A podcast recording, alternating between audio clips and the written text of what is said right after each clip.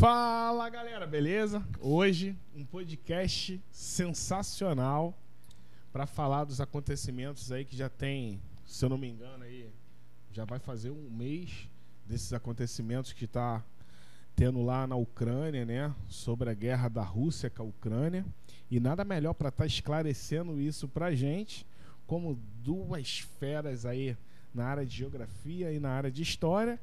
E não posso deixar, né? Graças a Deus, mais um podcast, meu amigo Rafael Japa está aqui com a gente. Valeu, Rafa, obrigado pela sua presença. Valeu, meu amigo. Queria provar para vocês que vou estar tá aqui, vou estar tá junto com vocês aqui, tendo que ouvir essas baboseiras do meu amigo Wagner aqui, mas estamos presentes e aqui na presença de Bruno Capalupo e Josias, para brilhantar esse podcast aqui, que é um assunto muito delicado, né, Wagner? A gente está falando de, sobre os acontecimentos lá, sobre essa parte histórica e geográfica da, desse, desses fatos horrorosos que estão acontecendo lá, mas é importante a gente bater esse papo aqui para esclarecer um pouco é, a nível de informação, a nível de, de, de entendimento sobre, sobre o que está passando, né? Muita gente está é, é, vendo aí É, nos jornais, né, na, na mídia televisiva e também na internet, mas não sabe os porquês anteriores, né? Então a gente vai, vai debater um pouquinho disso aqui. É, esperamos levar bom conteúdo para essa galera que vai acompanhar. É, e, mesmo delicado, o assunto, a gente tem duas pessoas aqui que a gente sempre está descontraindo, brincando, se divertindo no, no dia a dia, no trabalho, e vamos tentar fazer da melhor forma possível aqui. É isso aí, galera. E aí, pra gente começar esse assunto, vou perguntar aí pra vocês, pode responder o Bruno e depois o Josias, na ordem aí. É, muita gente... Primeiro. O mais velho primeiro? Então, Josias, começa com você. Muita gente tá acompanhando agora os acontecimentos, mas ainda não sabe o porquê isso aconteceu, né? Fala pra gente aí, por que essa guerra? É, o, o grande questionamento, né, é a visão que a gente tem sobre a guerra, né, cara? É, de que forma isso vai acontecendo, de que forma ela aconteceu. É, existe uma, umas relações uh, geopolíticas mundiais, né, de grande intensidade, principalmente com o fim da União Soviética, né. As ex-repúblicas do leste europeu, cada um tomou seu rumo. Algumas foram para o capitalismo, né, que é hoje o sistema econômico mundial, e hoje é o grande questionamento, por que da guerra? É isso que a gente tem que observar. Qual o questionamento principal hoje, dentro da atualidade que a gente vive no cenário mundial? É, por quê? Esse é o grande questionamento, o porquê. É, tem uma série de, de questionamentos, por exemplo, uh, a gente tem como um fator principal a, a OTAN, a Organização do Tratado do Atlântico Norte, que uh, cada vez mais, com o fim da União Soviética, né, dentro do aspecto geográfico, uh, começa a trazer novos países para estar dentro, né, da OTAN, vindos do leste europeu. O segundo é o grande questionamento geográfico, e isso é muito importante, que a gente tem que observar, é a questão territorial, né, cara? A Rússia tem a Ucrânia, né, para a gente aprender em geografia, uh, como uma, uma área pertencente à antiga União Soviética. E a grande alegação do Putin, né, a grande alegação do presidente da Rússia, é que mais de cinquenta e sete por cento, quase sessenta por cento da população da Ucrânia é de origem russa. E o maior de todos os problemas, né, que esse é um problema de nacionalismo, está principalmente associado à questão étnica da Rússia, tá legal? Principalmente esse nacionalismo está associado ao quê? Ah, às repúblicas, né, da Ucrânia, que tem um movimento separatista muito forte, que é contra, né, a independência política e econômica da Ucrânia, que a gente tem, que é Luhansk, né, e Donetsk, onde os jogadores brasileiros todos, quem acompanhou, vieram para cá. Esse aspecto todo é o geográfico. E dentro desse aspecto geográfico tem um contexto histórico, que o Bruno agora vai entrar para orientar vocês nesse momento. Então, o que eu quero que você tenha na cabeça geográfica são três, né? A expansão da OTAN no leste europeu, muito interessante isso, tá bom?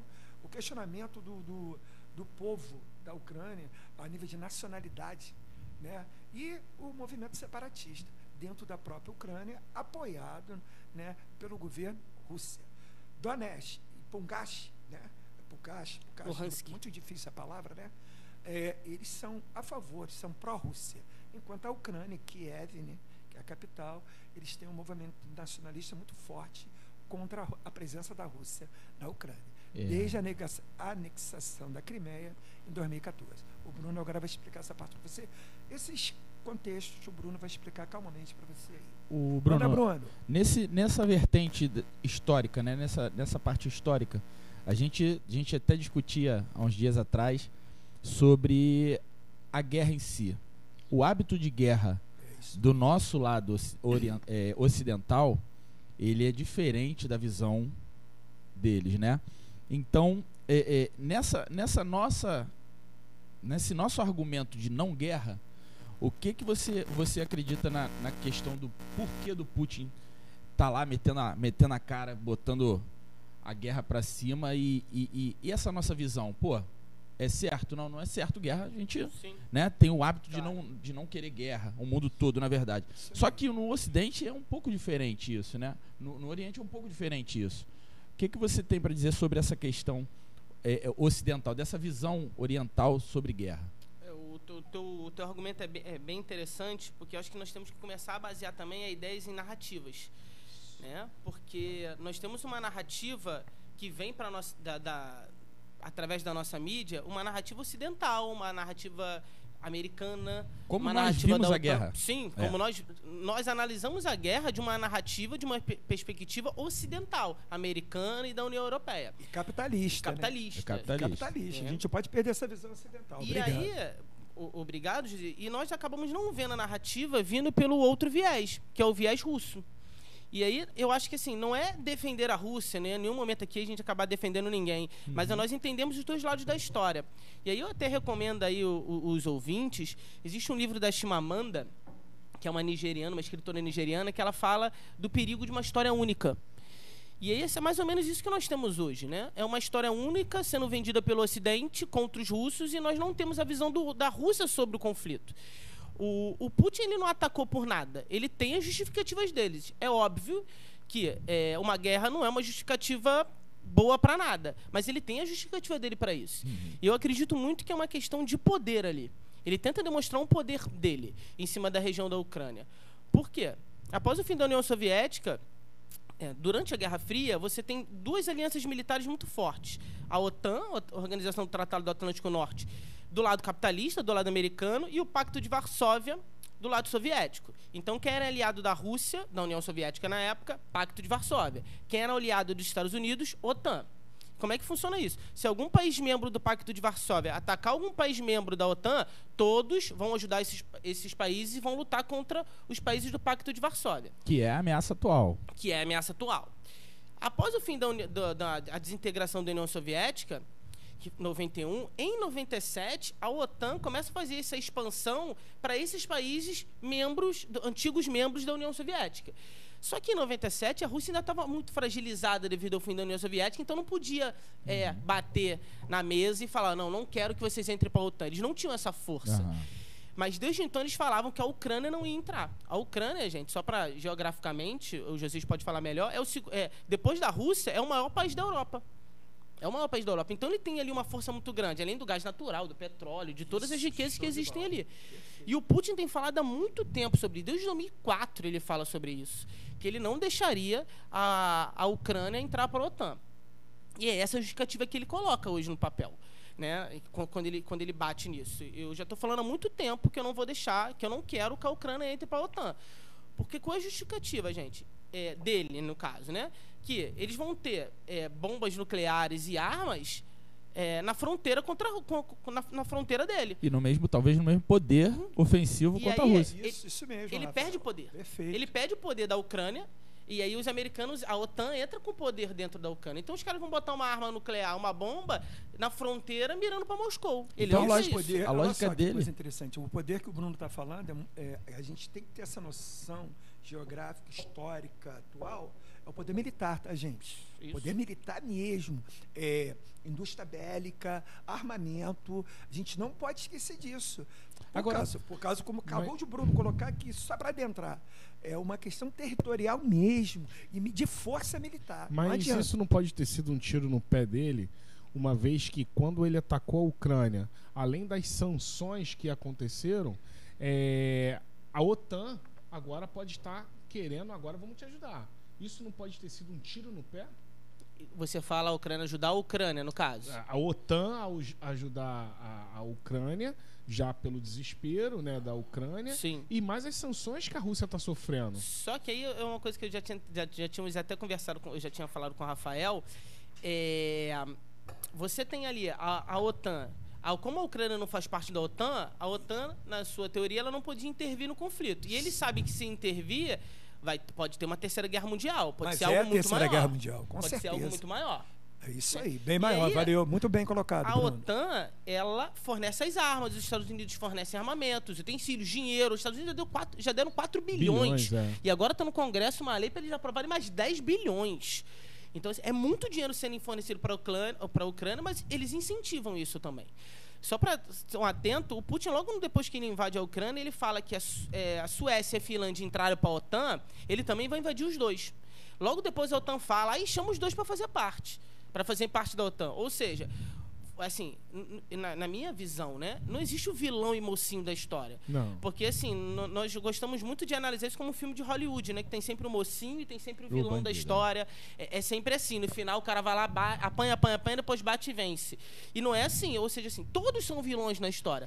Porque a OTAN e os Estados Unidos também influenciam, incentivam isso daí. E tem um problema sério ali, porque a guerra já está na fronteira com a Polônia, no hum. qual a Polônia faz parte da OTAN. Da OTAN é Se o míssil desse desviar o caminho ali Sim, e atingir Se eu não me engano, foi vinte quilômetros. É, dali, né? Qualquer parte da Polônia, já era. E aí, antes do Rafael falar, pode vocês pensarem, fica para depois aí. Eu queria saber qual é a importância da China nisso, né? Essa, essa, isso é importante, depois poderiam voltar nisso aí. É, mas ela mas tá, vem cá. A China está numa uma posição muito ambígua, porque ela é a maior economia do mundo hoje, né? É. Tem o, o B I P, que é o único país do mundo que cresce sete por cento por an, ao ano, né? B I P altíssimo, produto interno bruto. Só mas teve ela tá queda uma... antes da pandemia. Por que ela precisa ambígua? Porque ela precisa da Rússia dentro da Ásia e precisa exportar os seus produtos.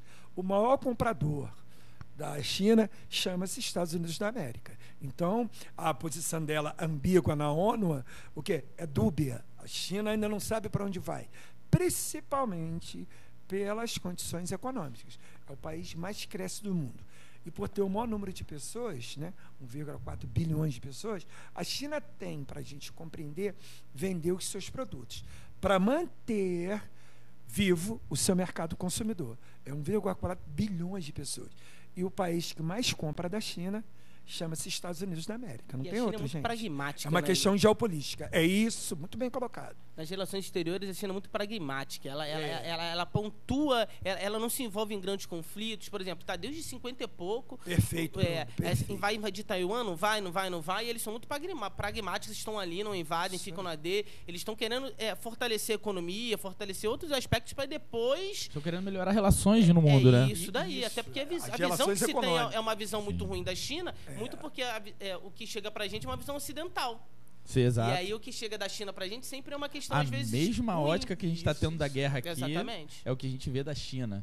Então isso, é, são, isso, são, são perspectivas totalmente diferentes do que se vê de lá pra cá. Sim. Né? Entre eles, na verdade. Então a gente tem que ter um, um pouco de, de, de, de habilidade para ter raciocínios justamente por essa questão. A gente às vezes fala... E às vezes está sendo injusto nas nossas colocações, porque a visão é nossa, a visão é, é, é, é ocidente. Então é muito complexa a, a situação, é muito delicada. Agora, na, na perspectiva do, do presidente ucraniano, você não acha que a declaração, vocês, né, não acham que a declaração que ele deu quando os Estados Unidos ofereceu abrigo para os refugiados, ele falou assim, eu não quero fugir, eu quero armas. É. Se quer me ajudar, me dê armas. Eu acho que você não, não virou a chave do presidente americano em querer ajudar com armamento, porque até então era só sanção, né? Mas isso era no começo. Agora talvez é, é, tenha dado uma espetada. Pô, como é que é? Eu sou da OTAN, você não vai me ajudar? Né?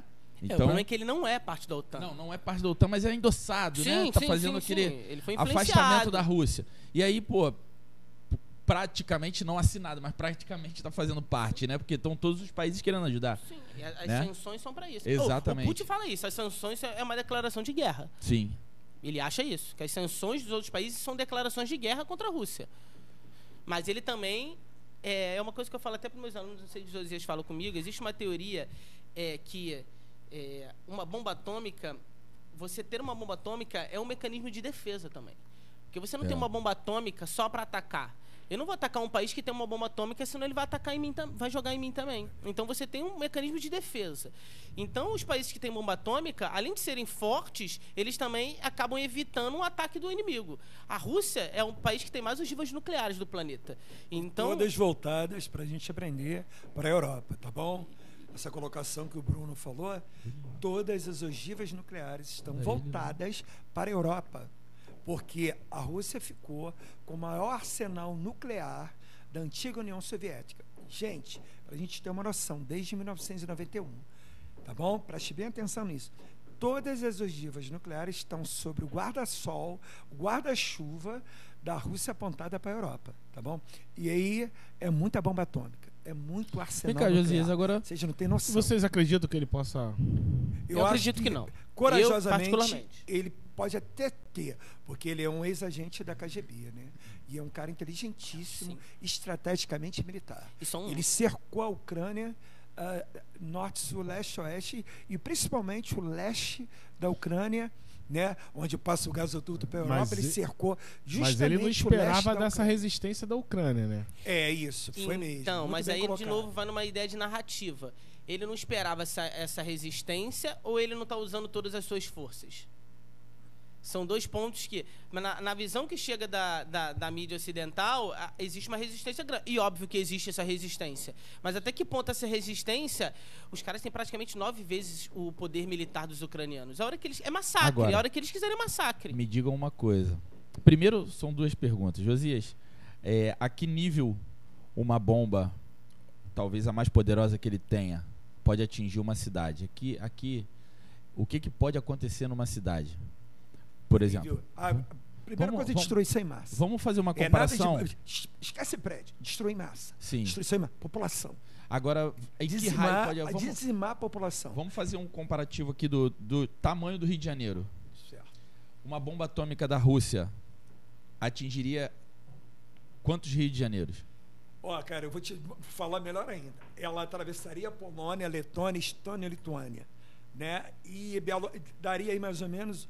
Oito, oito Rio de Janeiros. Oito Rio de Janeiros. É. Se a bomba atravessar a Polônia, ela vai pegar Letônia, Estônia, Lituânia, uh, os países bálticos e mais ainda... E isso atingindo humanos. É isso. Sim. Mais ou menos aí de dois a cinco milhões de pessoas. Mas não pegaria ele também? Distribuição em massa. Mas mas aí ele não pegaria a Rússia também? Mas não, não, não, ele, não. Ele iria atacar, se ele jogasse, ele... E ele já iria calcular tudo o isso. Cálculo né? de, de, de é, raio. Por isso que ele, é. a estratégia é o leste da Ucrânia. Mas eu não acredito que é ele onde passa do é para a Europa. É distante também para ele. Isso. De atingir a própria, a própria. própria nação. É, a questão, achei muito legal quando vocês colocaram a questão do tiro no pé. Eu acho que ele é, está sendo meticuloso, exatamente numa forma uh, de militarismo, militarismo mesmo. Tudo que ele aprendeu. Né? Mas então, aquela cena, né, que não foi montada, aquela cena do comboio de não sei quantos quilômetros de sessenta e quatro tanques. Quilômetros. sessenta e quatro quilômetros de tanques e viaturas militares da Rússia. Mas de fronteira, né? Não, Esqueci. lá já dentro já da, tava dentro da dentro Ucrânia. Da já. Ucrânia e isso que eu tô falando. Todo leste, mundo parado. Não, então, mas eu digo o seguinte, fronteira. todo mundo ninguém parado entra, sai. ali. E aí veio o ataque ucraniano e pegou parte daquele comboio. A metade, ali. a metade do comboio. Isso não foi uma, um erro estratégico? Onde tem um comboio parado ali, é um alvo fixo então, ali? Te, te, eu, eu joguei até isso para os alunos. dois mil e treze, dois mil e quatorze já começa esse problema.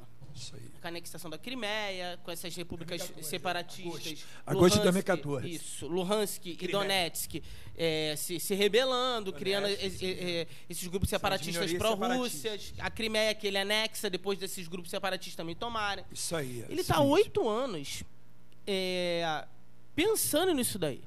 Tanto é que a maior reserva de dinheiro que existe hoje de um país é o, é o russo. Em dólar, em euro, em moeda chinesa. E o cara fez uma, um, um, uma poupança tremenda, que ele sabia das sanções que iam vir. E aí, um, vendendo dólares. Vendendo, e é isso daí. E aí até, depois a gente pode entrar até nesse ponto aí dos dólares. Mas o cara tá oito anos planejando isso. E aí, esse comboio, tem uma notícia que saiu até na Globo ponto com, na U O L, em tudo isso, que o comboio parou porque tem pneus de má qualidade e falta de combustível. É como se o cara tivesse oito anos planejando uma guerra e o comboio parou de sessenta e quatro quilômetros, que é quase a, a Avenida Brasil toda, mais ponte, que tem pneu careca do caminhão.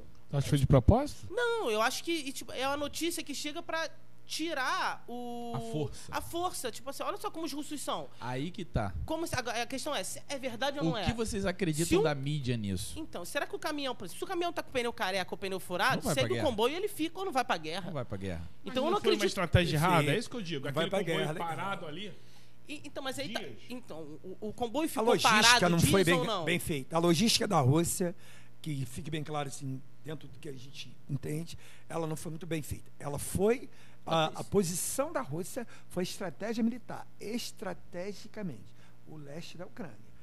É o que as pessoas não entendem. Por que você está batendo no leste? Porque é onde passa o duto que abastece a Europa. Tá bom? O duto de gás natural. Sem esse duto de gás natural, a Europa não sobrevive. O que é que a Alemanha falou? Não vai, não vai passar e não passou, cara. A Alemanha não vai mais, acabou. A Alemanha parou a operação, então não funciona mais. Então, a estratégia é justamente essa. O leste da Ucrânia, na fronteira com a Rússia. Porque do outro lado fica quem? A Europa Ocidental. E outra justificativa como, dele, cara. Até em cima disso daí, Pode que quase cinquenta por cento da, do, do, da população de Luhansk, de Donetsk, fala russo. E o Zelensky, quando assume o poder, depois, não só o Zelensky, mas é depois de dois mil e quatorze, mesmo. Ele proíbe a língua russa. Isso mesmo. Então ele alega o seguinte, o Putin, um cara tá proibindo os caras de falarem russo e eles são russos, pô. Então eu preciso tomar uma iniciativa para proteger essa população. Então eu vou invadir, eu vou apoiar esses grupos separatistas que eu tenho que proteger. E ele não fala nem invadir, nem anexar. Ele, na verdade, a primeira fala, fala dele foi, vou levar uma missão de paz, de paz a, a, esse, a esse leste da Ucrânia, porque eu vou defender... E aí eu vou defender esse povo russo que está ali. Então, ele fala que o Zelensky está mandando matar os russos, através do batalhão Azov, que é nazista. Então, ele alega tudo isso. Ele tem a justificativa dele. É óbvio que uma justificativa para uma guerra nunca é válida, mas é o discurso que ele usa na, na mídia dele, na, na Sputnik, na, na, na mídia estatal russa. É que, é que não chega isso para gente. Tu, mas a justificativa... Tu acredita que ele, ele foi um blefe maior, mais blefe do que tentativa de guerra mesmo? Foi mais eu, imposição eu tava, eu, eu, por causa das forças que ele tem, eu acho. E aí iam ceder e não cederam. E aí ele precisou. Eu estava até conversando isso ontem, estava em casa com minha filha, a gente trocando ideia, a gente viu uma reportagem do Globo. É muito interessante a, a, até que ponto ele pensa na força militar que ele tem. Isso, isso é um questionamento que eu acho muito legal que vocês estão colocando, da visão ocidental. Isso a gente para para pensar até que ponto. Ele acredita, eu, eu, tenho uma, eu tenho uns questionamentos, né, meus mesmo, de cidadão e professor, é, até que ponto ele acredita na força militar que ele tem. Porque a logística militar não permitiu, né, a Rússia acabar com a Ucrânia. Esse é uma, um questionamento muito grande. E tem uma coisa muito interessante, sessenta e sete por cento da população ucraniana, né, foi à luta contra a Rússia, né, a invasão. Ele não chama de invasão, né? É operação militar de paz. Ele isso? usou isso. Ele é isso. Então, é, é muito, esse questionamento é muito interessante. Até que ponto essa logística militar que ele acredita que tenha construído, quando o Bruno colocou, há oito anos, né? Esse comboio aí e tal. Até que ponto? E eu acho que ele não acreditava que a Ucrânia e a população ucraniana legítima é nativa, a questão do nacionalismo. Eu sou ucraniano, vou brigar contra a Rússia. Até, até que ponto? sessenta e sete por cento da população apoiar o, o, apoiar o presidente. Posso falar a maior besteira aqui, né? Não, mas não, ele, pode, eu acho que na cabeça dele também deve ter passado o seguinte, porque o presidente da Ucrânia, ele era um ator, né? Ele isso, era um comediante. Isso, é. E, e aí é ele pode ter passado assim, pô, o cara é ator, comediante, esse cara não vai aguentar a pressão. Exatamente eu isso. Eu vou meter ali alguma coisinha, isso mesmo. Esse vai abrir e a gente toma. Perfeito. Só que ele não esperava realmente o cara aguentar a pressão é. E a população se unir e, né, e ficar. Tanto e o mais importante... Os jovens de dezoito, né, é, até sessenta, e muita não coisa, pode muito sair do país. Ó, muito legal o que o Talarico colocou, uma questão muito interessante do nacionalismo, cara. É a questão da nacionalidade. Entendeu? E, e olha só, é, pô, vou defender meu país. Foi isso? E o cara, pouca gente sabe. O presidente não foi para lugar nenhum. O O cara está na Ucrânia. Isso aí. Está escondido em vários lugares. O cara está na Ucrânia, só que o cara não saiu de Kiev. E isso é para o povo, foi uma questão de nacionalismo. É que as pessoas não entendem. Nacionalidade e nacionalismo. O cara assim, pô, o cara ama o, meu, o cara ama o nosso país. Então, isso para a população, sessenta e sete por cento da população, dizer, pô, cara, estamos contigo, cara. Vamos pegar a arma. Os caras fizeram coquetel molotov de vodka, é. Gente. Olha que tecnologia com pólvora. Isso, é, o pessoal até falou na época da... setenta. Lembrando da época da guerra do, do Vietnã, né? Falaram os Vietcongs aí voltando. Isso tal. Mesmo, isso muito bem. Na Segunda Guerra eles fizeram uma, uma defesa bem parecida também contra os nazistas. Agora, né? Bruno e, e Josias, e o Brasil nisso tudo? Posso? Vai? É, por exemplo, o exemplo do, até do Brasil nisso daí, o Bolsonaro estava lá uma semana antes da guerra, da, da, da guerra acontecer, falando com, com o Putin. É, o Brasil entrei economicamente é, debilitado na história. Né? Na verdade, assim, eu creio que o Bolsonaro estava lá com o Putin exatamente para manter essa produção de fertilizantes para cá. Era o que nós estávamos falando. Sim. Eu não acredito que a guerra vai durar muito devido a essa economia globalizada que nós temos hoje. Por quê? A Rússia é o maior produtor de fertilizantes do mundo. O Brasil é o maior, um dos maiores compradores russos. O Brasil é um dos maiores produtores de alimentos do planeta. E para o Brasil produzir isso, ele vai precisar desses fertilizantes russos. Se não chega o fertilizante aqui, o Brasil não produz. Se o Brasil não produz, o mundo todo começa a ter uma escassez de alimentos. Então, assim... É, até a China. Até a China. E aí a gente pode... Mas a galera, tu acha que essa galera tem essa visão? Que, ou estão preparados com isso? Os, esses grandes sim, líderes? Então, isso que eu ia falar agora. Pode até soar meio estranho, mas assim, enquanto estiver morrendo negro e pobre na África e na Ásia, tudo bem para essa galera. Mas enquanto morrer o lourinho de olho azul do, do leste europeu, da Europa, aí eles vão começar a se preocupar. Porque quando começar a faltar alimento para essa galera na Europa, e aí sim essa visão vai começar a ser modificada. Então, assim... Se a guerra durar bastante tempo, nós podemos ter, sim, uma crise de alimentícia em diversos locais do mundo, porque a economia hoje é muito globalizada. Olha o petróleo, olha o pão como já está aumentando, olha as coisas como já estão aumentando aqui. Então, gente... o mundo todo vai começar a ser assim também. Se a gente parar para analisar direitinho, vai faltar em pouco tempo, né? Porque morre todo dia tendo alimento. Sim, sim, né? Sim. E vai chegar isso lá... Isso já mostra que a distribuição é completamente desigual. É, totalmente desigual. E isso é um, é um, é um acontecimento diário, né? Com a guerra, o que o mundo já não está mais preparado para isso, né? Mostramos que não está preparado nem para a pandemia, né? Nem para pandemias, e agora para a guerra, muito menos. Logo, ainda em pandemia, né? Porque não, não, a Organização Mundial não tirou, sim, não rebaixou sim, sim. pandemia para epidemia, sim. Enfim.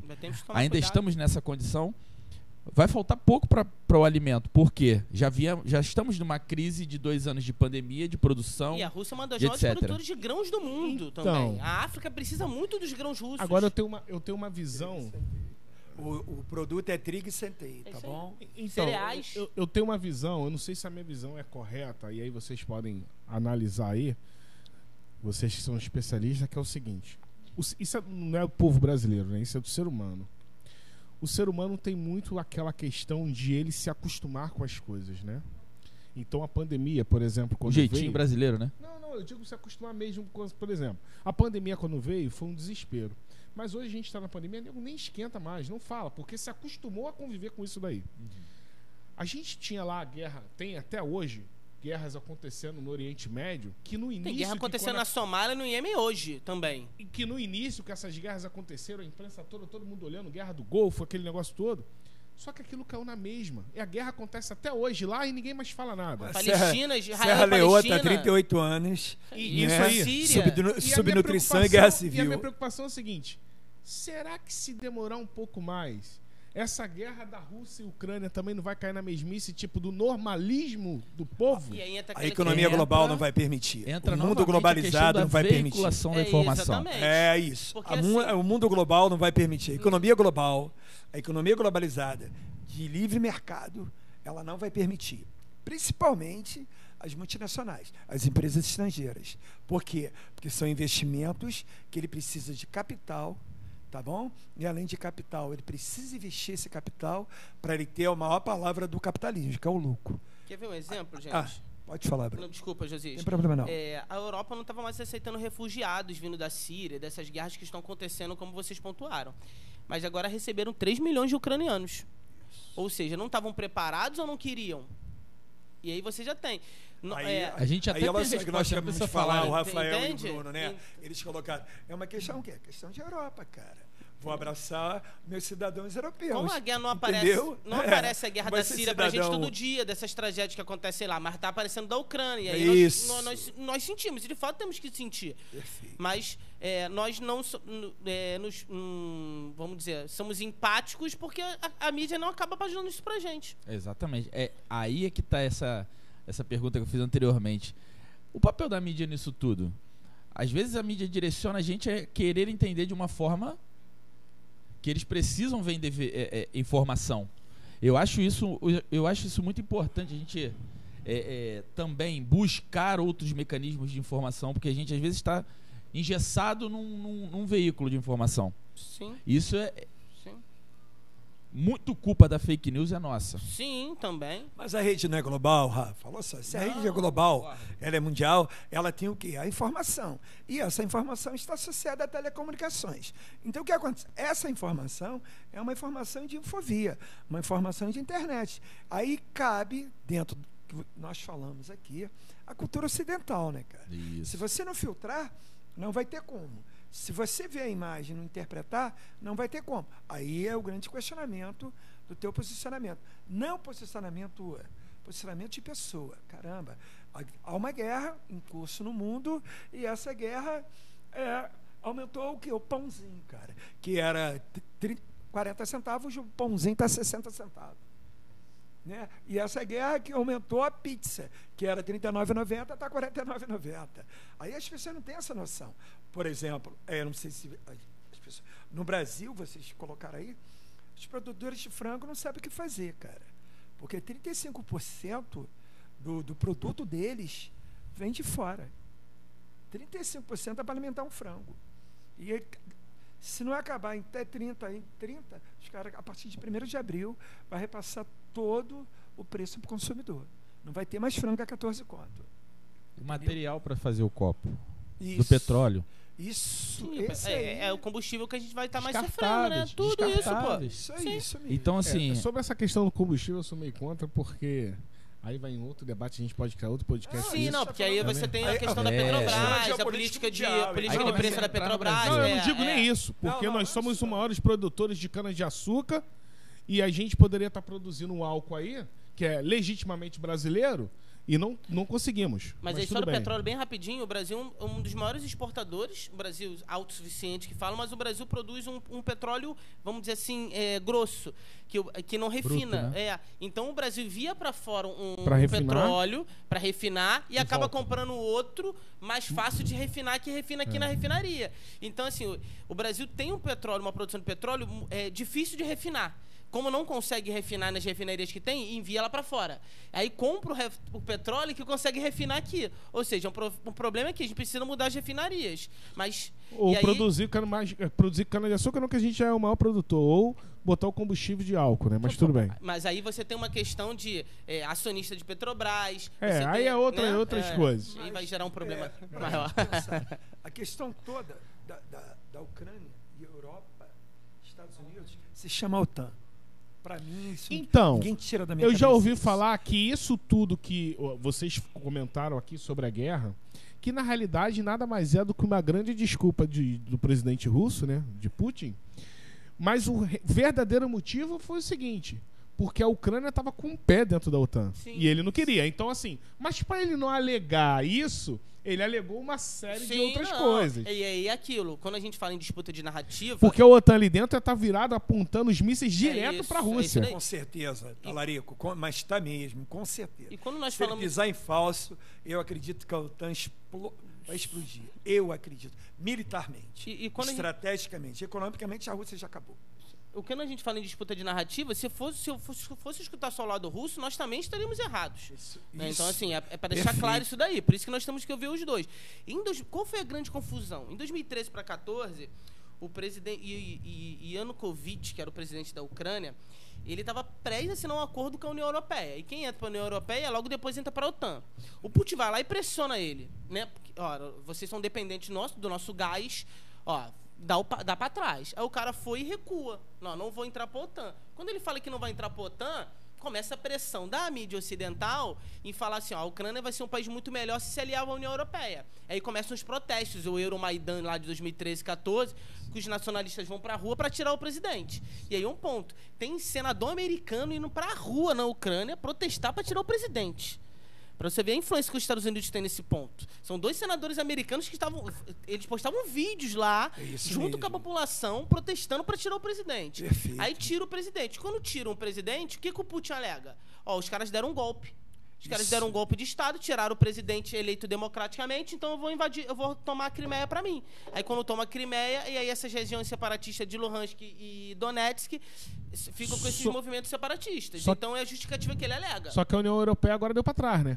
E aí, é, é aqui lembra que eu, que eu tinha falado? Você incentiva um conflito, aí depois dá a arma na mão do cara e sai o e americano recua. e recua. Então deixou os... Quem tá sofrendo com isso? É o povo ucraniano, pô, que tá morrendo agora lá. É, na realidade, o povo ucraniano e o povo russo, que Sim, também vai também, passar fome, né? Que aí você tem, não digo passar fome, mas, mas vai A vai China vai ajudar ali, né? Mas a, tanto que eles mudaram todos os cartões de crédito, eles a, a moeda tá tudo para a China, é. tá tudo empresa chinesa. E detalhe, né? Isso é um ponto. Em dois mil e quatorze, os caras já fizeram a sanção à Rússia.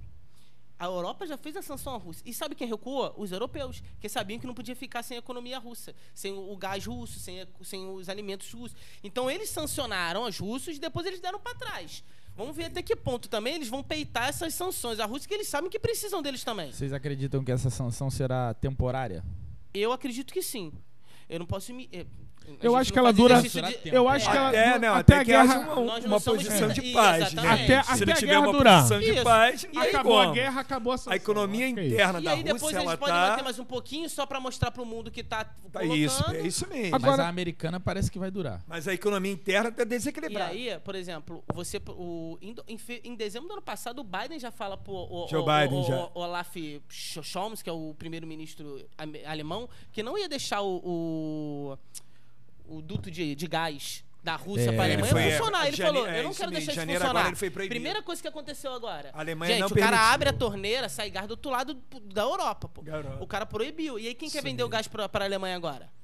Os Estados Unidos. Então você é. tem agora, uma questão econômica viaduto, muito forte né? aí também. Agora, alto mar, pelo mar. É. E eles querem fazer isso depois, mas agora estão pensando em enviar por navio. É uma isso. guerra fora míssil, né? E aí é uma guerra que a gente, nós não estamos vendo, pô. Que tá acontecendo nos bastidores, mas que a gente não tem noção. Que essa é a verdadeira guerra. Que, que pode ser a verdadeira isso, guerra. É. Isso. Agora é o seguinte, tem muita gente que diz aí, eu queria saber a opinião de vocês, que é o seguinte, que se o presidente dos Estados Unidos fosse o... O que saiu agora? Trump. O Trump... Muita coisa seria diferente. Vocês acreditam que a terceira guerra? Não, não, não, não. Ele, ao contrário, eu acho ele que ele estava. Ele estava não. Eu, antes. Ele, ele era. Ele por, é pra Putin, por, ele por informações e vídeos, eu achava que ele respeitava muito aquele lado lá. Sim, e aí ele não entrava sim. em conflito com a Rússia. Não, ele tinha medo, sim. ele tinha medo da, tinha medo. da Rússia. É um medo respeito. Geopoliticamente, ele não. Pouca gente não... Essa é uma questão estra, é, militar estratégica. Geopoliticamente, ele não se metia com a Rússia, mas é, brigava com a China. Tudo por causa dos produtos da China. Sim. Né? Por causa de quê? Do mercado interno americano. Pô, cara, eu estou vendendo meu, meu C D por, por dez dólares. Você vem aqui me vender... por três dólares? Aí a briga dele era essa. Era, a briga dele era a balança comercial... contra a China, superávit. E até o iPhone é, tem peças chinesas produzidas na China. A maioria. Durante quatro né? anos, é, então, durante quatro uma China anos é forte que ele ficou processo. no poder, caraca, ele só brigou com a China. Por mais de ninguém, cara. O Aí software... Ele é louco, carregador ele da caixa. É, louco, é, é pra gente aprender o software, ele é louco, e era agora é toda a Índia. A China, eu vou comprar na Índia. Ele comprou na Índia, que é a maior produtora de softwares do mundo. A questão do cinco G, que a, o cinco G é a tecnologia vai vir de onde? Da China ou vai vir dos Estados Unidos? É, então, ninguém você sabe, tem uma discussão é, até hoje, sabe. aqui no Brasil sobre isso, de, de onde vai vir. Então, assim, é uma, então, é uma questão, questão diplomática também muito importante, cara. Que às vezes nós não percebemos. Nós só percebemos as ações do quê? Tiro, bomba, guerra. Isso, mas não vê a, as questões que estão por trás. Porque, assim, gente, eu, não, eu posso estar enganado, mas assim, o senso comum é muito fácil. Estudar demanda tempo, demanda trabalho. É muito fácil eu ouvir na Globo News, em qualquer outro lugar, uma mensagem que me faz entender, eu falo, pô, é isso. É Mas isso você aí, se aprofundar no assunto, aí. demanda tempo, demanda é, suor, demanda trabalho, demanda leitura. E ninguém, a gente, às vezes, nem tem tempo para isso. até fácil eu entender o que o senso comum fala e não, eu não me aprofundo na situação. E apoia, e, e pega, pega carona e, e acaba apoiando errado. E, e, por exemplo, cem por cento tenho, das vezes tenho... nesse processo. Todo dia batendo em cima, batendo em cima, batendo em cima, aquilo se torna uma verdade. Eu estava eu, eu, eu até falando ontem com minha filha, minha filha riu muito. O grande questionamento que eu tenho da guerra da Ucrânia é uma coisa muito louca, muito assim, bem geográfica. Geográfica mesmo. Força militar, não sai isso da minha cabeça. As indústrias militares, as, as indústrias bélicas, russa, né, europeia, americana, e a questão do nacionalismo. E a questão do nacionalismo não é... Eu ia jogar uma pergunta para vocês. Etnia e etnia é território. Eu também vou jogar uma pergunta, que é o seguinte. É... E o que, que falar dessa guerra tecnológica que está acontecendo, dos hackers, né? Por que eu vou fazer essa pergunta? Porque aí você porque... domina o assunto, né? Não, não é nem só por causa disso, mas porque, assim, eu acho que isso não é de uma hora para outra, dessa guerra tecnológica, tudo junto, né? Porque, para quem não sabe, o, a Rússia, até então, ela tem... Eu não digo prisioneiro, porque ele não é prisioneiro, mas ele... pediu asilo político lá na época. Um exilado político, né? Um exilado político dos Estados Unidos, que foi o Edward Snowden, né? Não sei quem lembra de Edward Snowden. Na época, nosso presidente aqui do Brasil era até a Dilma. Ele que foi o cara responsável por botar a boca no mundo para falar para os dados americanos, para falar muito para todo mundo da do, de quanto os Estados Unidos ultrapassou, espionava, né? E espionava ali os e-mails dos presidentes da Espanha, da Alemanha, do Brasil. Sim. E isso veio à tona. Ele foi condenado como traidor da nação, saiu dos Estados Unidos, pediu asilo à Rússia e mora na Rússia. E aí eu vou chegar a um ponto pra você. Olha os americanos que defendem a liberdade e aprisionando o cara que entregou os dados. Então, quando é do outro lado... É uma, é uma história. Do, do lado deles é uma outra história. E essa é a visão da cultura ocidental. Até que ponto você vai ter que é, extrair... para ler, para pensar e ter a sua própria opinião. Esse é o grande questionamento. Ah, professor José, eu tenho essa visão. A minha é a força militar e nacionalismo, que passa pela etnia, que é o território. Sabe de quem os americanos vão comprar petróleo agora? Da Venezuela. É. Eles ficaram sancionando a Deus e o mundo, todo mundo, ninguém podia comprar para tirar o, maluco, o Maduro de lá, não conseguiram. Eles proclamaram um presidente lá, agora o Guaidó. Agora vai comprar da Venezuela. E agora vai comprar da Venezuela. E o povo aqui que era a favor dos Estados Unidos e contra a Venezuela, o que vai falar? E aí, é, ó, ó, o discurso, e aquilo, não é novamente... Olha a cultura, olha a cultura ocidental. É... Olha não a cultura é que o Rafael está batendo, batendo. É a cultura ocidental, cara. Se você não extrair o conhecimento, não vai ter como, cara. E aí, não aquele tem. ponto, não é defender o Maduro, não é defender o Putin, é defender uma visão diferente. O questionamento isso, isso da situação. Aí. O problema é que, que, quando nós falamos hoje, nós temos essa política do cancelamento é. muito grande. Então, você, você, nós estamos comentando aqui. Ah, mas está defendendo o Putin, está defendendo o Maduro. Não. É que não tem bonzinho na história. Os americanos agora vão lá na Venezuela é para comprar. É que nem uma história, eu estava conversando contigo uma vez, não sei se você vai lembrar, sobre o lado da história, a gente está falando de filme, né? E aí a Guerra gente... Fria é isso, pô. É, aí a A gente tem os filmes todos americanos, né? Então a gente vê um filme, por exemplo, é, do Vietnã, rock, que os Estados Unidos quatro, massacra também. o Vietnã. O mas na realidade foi outro, Rock quatro contra o russo, o, não é isso? O russo não fala, que é o é, Dolph Lundgren. Ou não, o Rock quatro, que é o, que é o contra o russo, que o Balboa vai lutar lá em Moscou. Dois metros maior que ele, sim, vai lutar sim, em Moscou, ele não fala. Então você tem todo... Gente, quem viu aquele filme, quem era mais, mais adolescente... odiava o Dolph Lundgren, é, que era o Drago, não é odiava. Aí. E aí... E ele foi feito cria... em laboratório, não é isso? Você já... Ele tomava anabolizante. É. Então você já cria uma narrativa na tua cabeça que ele é o mal e eu sou o bom. É. Ele é o vilão e eu sou o bonzinho. É isso aí. E essa narrativa que a galera tenta colocar na guerra até hoje. Isso, de um lado. Isso vem através do, do cinema muito tempo. Aí quando você cultura, acaba né? com a Guerra Fria, você cultura. pega os muçulmanos. Isso invasão ao, ao mundo islâmico. Aí agora nos últimos filmes você pega Invasão à Casa Branca, que tem dois filmes. Eu já vi, lá, já vi isso que aí. Que são é, norte-coreanos, que são chineses. Então você cria uma narrativa contra o outro lado. Não, o próprio aquele filme Pearl Harbor, né? É, tem um lado, eu vi os dois lados. Tem um, como, como é o nome? Como é o nome? Pearl Harbor. Tem o inglês? Pearl Harbor. É, e aí o filme tem dois lados, eu não sei quem já viu, tem um lado americano e tem um lado japonês. Eu nunca vi o lado japonês. O lado americano é tipo assim, os Estados Unidos acabando com o Japão e do lado japonês é o Japão acabando com o Japão. Eu faço um exercício de raciocínio aqui. Quantos é filmes... patriotismo, né? O, o, o japonês foi patriotismo e nacionalismo, né? Os caras se mataram... Os kamikaze. Kamikazes. É, kamikaze. É. Quantos filmes vocês já viram de, do lança, de filmes de guerra que contam a história do lançamento de bombas atômicas em Hiroshima e Nagasaki? Nenhum. Eles vão contar aquilo que eles fizeram Nunca de errado? Tem, é, Mas quantos tem, filmes vocês tem, já viram do ataque de Pearl Harbor, campo de concentração nazista? Eles Ó, contam aquilo que eles sofrem, não aquilo que é, eles fazem. E, e, e vou além. É isso que tá no nosso imaginário. É, e vou além. Tem um filme aí, eu não lembro o nome direito, não sei se é Estrela do Amanhã, mas você que tá nos ouvindo aí depois busca esse filme. Eu sempre falo desse filme. Que ele conta a história da época da Guerra Fria, Estados Unidos e União Soviética brigando para chegar à Lua. E na NASA... Como nos... estrela na Terra, que são, que são as mulheres na NASA. Isso. Muito bom, por sinal. A NASA tem as mulheres lá, que são as mulheres... Como estrelas na, na como Terra, as... se é, não me engano. Ou Estrela da Manhã, não é não? Não sei. Eu não, eu, como estrela é Estrela alguma, é, coisa. alguma coisa. Assim. E aí a NASA tem umas mulheres que são chamadas de computadores da NASA, essas mulheres. São mulheres negras que elas vivem escondidas no prédio da NASA... E elas são banheiro. todas inteligentes, não tem nem banheiro para elas irem, elas têm que ir banheiro fora do prédio da NASA, porque elas são excluídas, mas são as mulheres chamadas de computadores da NASA, porque elas que faziam o cálculo de engenharia para o foguete chegar lá na Lua. E aí a NASA chegou o momento que decidiu mandar elas embora, porque a NASA comprou o primeiro computador, que foi o MyFrame, aqueles computadores gigantescos, né?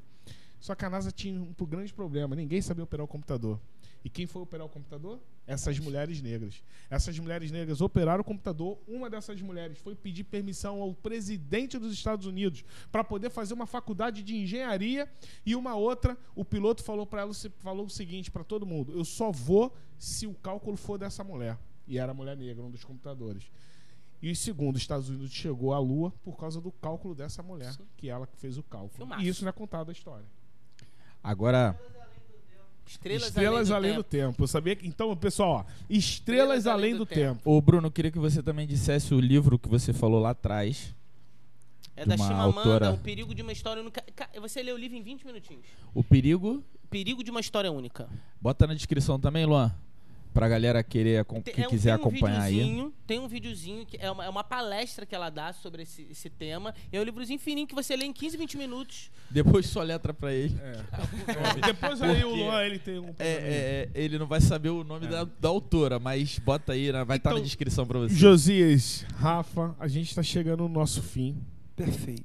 Eu queria, antes da gente finalizar... Ah, e bota o nome no livro aí também, ó. É. Capitalismo Malone.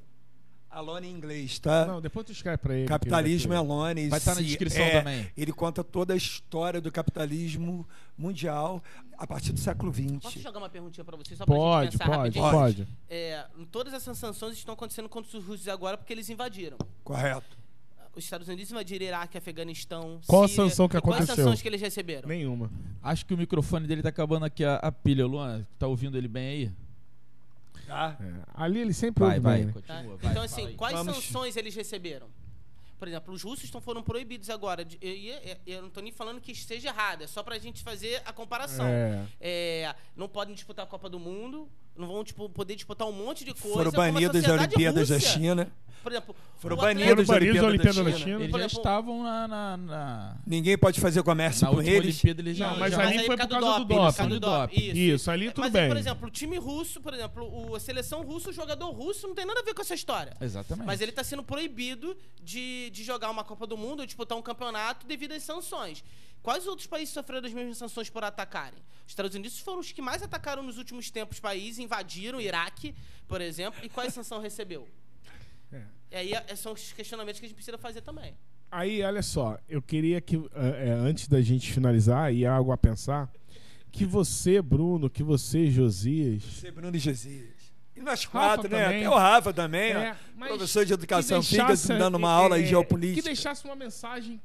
Para quem está nos escutando, como eles devem realmente analisar a história, os fatos, que dica vocês deixam, é, que mensagem final desse nosso podcast você deixaria para esse, para esse público? Vou pedir para vou, vou pedir para o mais, para o mais velho e também porque é, é, foi meu professor. Porque isso, hein? E é uma das referências para que eu pudesse estar é, aqui. Só, o pessoal deve estar pensando com a idade de Josias. Eu digo o seguinte: não, cinquenta e três anos. Se não o tem Brasil entrasse não. na guerra, o Josias poderia sair do país. Não, turma, tem cinquenta e três é. anos. Pode ficar. E aí, como é, como é o mais velho da mesa, a gente tem que respeitar isso. Foi meu professor também. Que isso, é uma honra estar tá dividindo mais um podcast, porque o primeiro ele estava aqui. E foi, ah, e fui campeão das Olimpíadas. Isso aí, é, campeão, campeão das Olimpíadas. Eu falei que ia ser campeão e falei. E foi, e tá aqui provando isso. Então, a, a, olha só, a palavra tá a é dele. Azul. E aí, pra te bem atenção, uma coisa muito interessante que a gente... Esse papo foi um papo for, informal para que todos nós tivéssemos um mínimo de conhecimento, né? A nível de geopolítica mundial, mais de geografia. Mas tem uma isenção, entendeu? Procura ter isenção. É, a gente, é, é isso. Muita aqui na cultura ocidental. Procura ter a sua isenção. Caramba, se um pouco disso, leia. Se precisar para a gente conversar, trocar uma ideia, bater um papo, estamos aí sempre, né? O grande questionamento é você ter uma isenção, né? Ah, o José falou isso, o Bruno falou isso, o Talarico falou aquilo, então, não, o, o, o, o Japa falou, o Rafael falou aquilo. Não, você procura ter sua isenção. Por exemplo, eu tenho a minha, né? Eu coloquei minha, minha, minha posição para vocês, eu tenho uma posição que eu acho que é uma força militar, a questão do nacionalismo e a questão da fronteira, que é o território. E essas buscas são muito desencontradas. É, procura, que eu, eu, eu gosto muito de falar essa palavra, filtrar. Porque quando a gente busca conhecimento, a gente está aprendendo sempre. Sempre. E conhecimento é sabedoria, né? E sabedoria é construção, que eu falo sempre, de conteúdo. Conteúdo geográfico, histórico, matemático, entendeu? Gramatical, né? De educação, de biologia, educação física. Então, conteúdo. Tem sempre conteúdo. Conteúdo programático. Qual conteúdo? Você vai ter uma isenção. Eu tenho a minha, cada um tem a sua, né? Os grandes questionamentos do nosso papo foi informal. Foi para a gente ajudar você a construir o seu conhecimento, tá bom? Muito obrigado pela, pela participação de todos e um forte abraço e um grande beijo no coração. Maravilha, maravilha. Agora com a palavra, Bruno, a sua mensagem para essa galera toda que vai nos acompanhar aí. É, lembrando que nossos vídeos são gravados e colocados... Toda, toda segunda no ar. Torcendo aqui que quando for pro ar já tenha acabado a guerra, né? Tomara, se Deus quiser. Tomara, tomara que seja um legal, papo legal, é, um papo para esclarecer o que já passou. Tomara. Isso. Então vamos lá, Bruno, é contigo. A palavra é tua. É, só deixar claro também que nós não somos videntes aqui, não temos, não temos como prever o que vai acontecer. Eu tinha falado que eu também não acredito que a guerra vai durar muito tempo. Tomara que na próxima semana já não esteja, mas é, nós fazemos esses exercícios para tentar pensar e entender o, o que está acontecendo. Eu acho que a mensagem que a gente precisa ter é que nós precisamos sempre tentar olhar o outro lado da história, desconstruir algumas coisas que nós, que perfeito, nós temos. Perfeito. Eu gosto muito de usar esse exemplo em sala.